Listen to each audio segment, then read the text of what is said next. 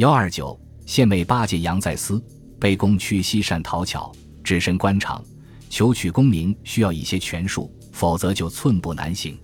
官场中人最讲实际利益，若能讨得上司的欢心，加官进爵，别人的说长道短又算得了什么呢？武则天时的杨再思从一个县尉爬到宰相高位，仅仅用了几年的时间，这不能不说是个奇迹。当时。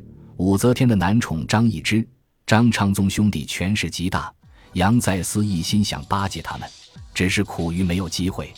一次，杨再思去参加他们举行的宴会，张易之的哥哥张同修拿他取乐，说他长得像高丽人。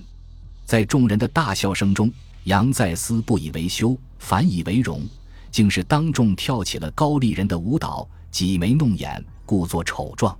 事后还亲自向张同修致谢。极尽媚态，有人谄媚张昌宗长得漂亮，说他面似莲花。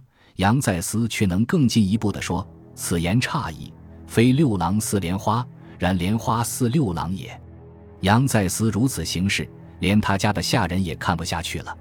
一次，杨再思家的下人大胆地问他：“大人高官显位，何必讨好别人呢？”杨再思说：“你一个下人，为什么要怕我呢？”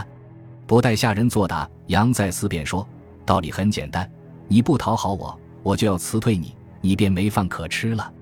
我不讨好有权势的人物，他们便会整治我，我便一无所有了。与其说几句好话，出一点小丑，而能换来荣华富贵、美满平安，我何乐而不为呢？无知的人才会笑我，我又何必在意他们呢？”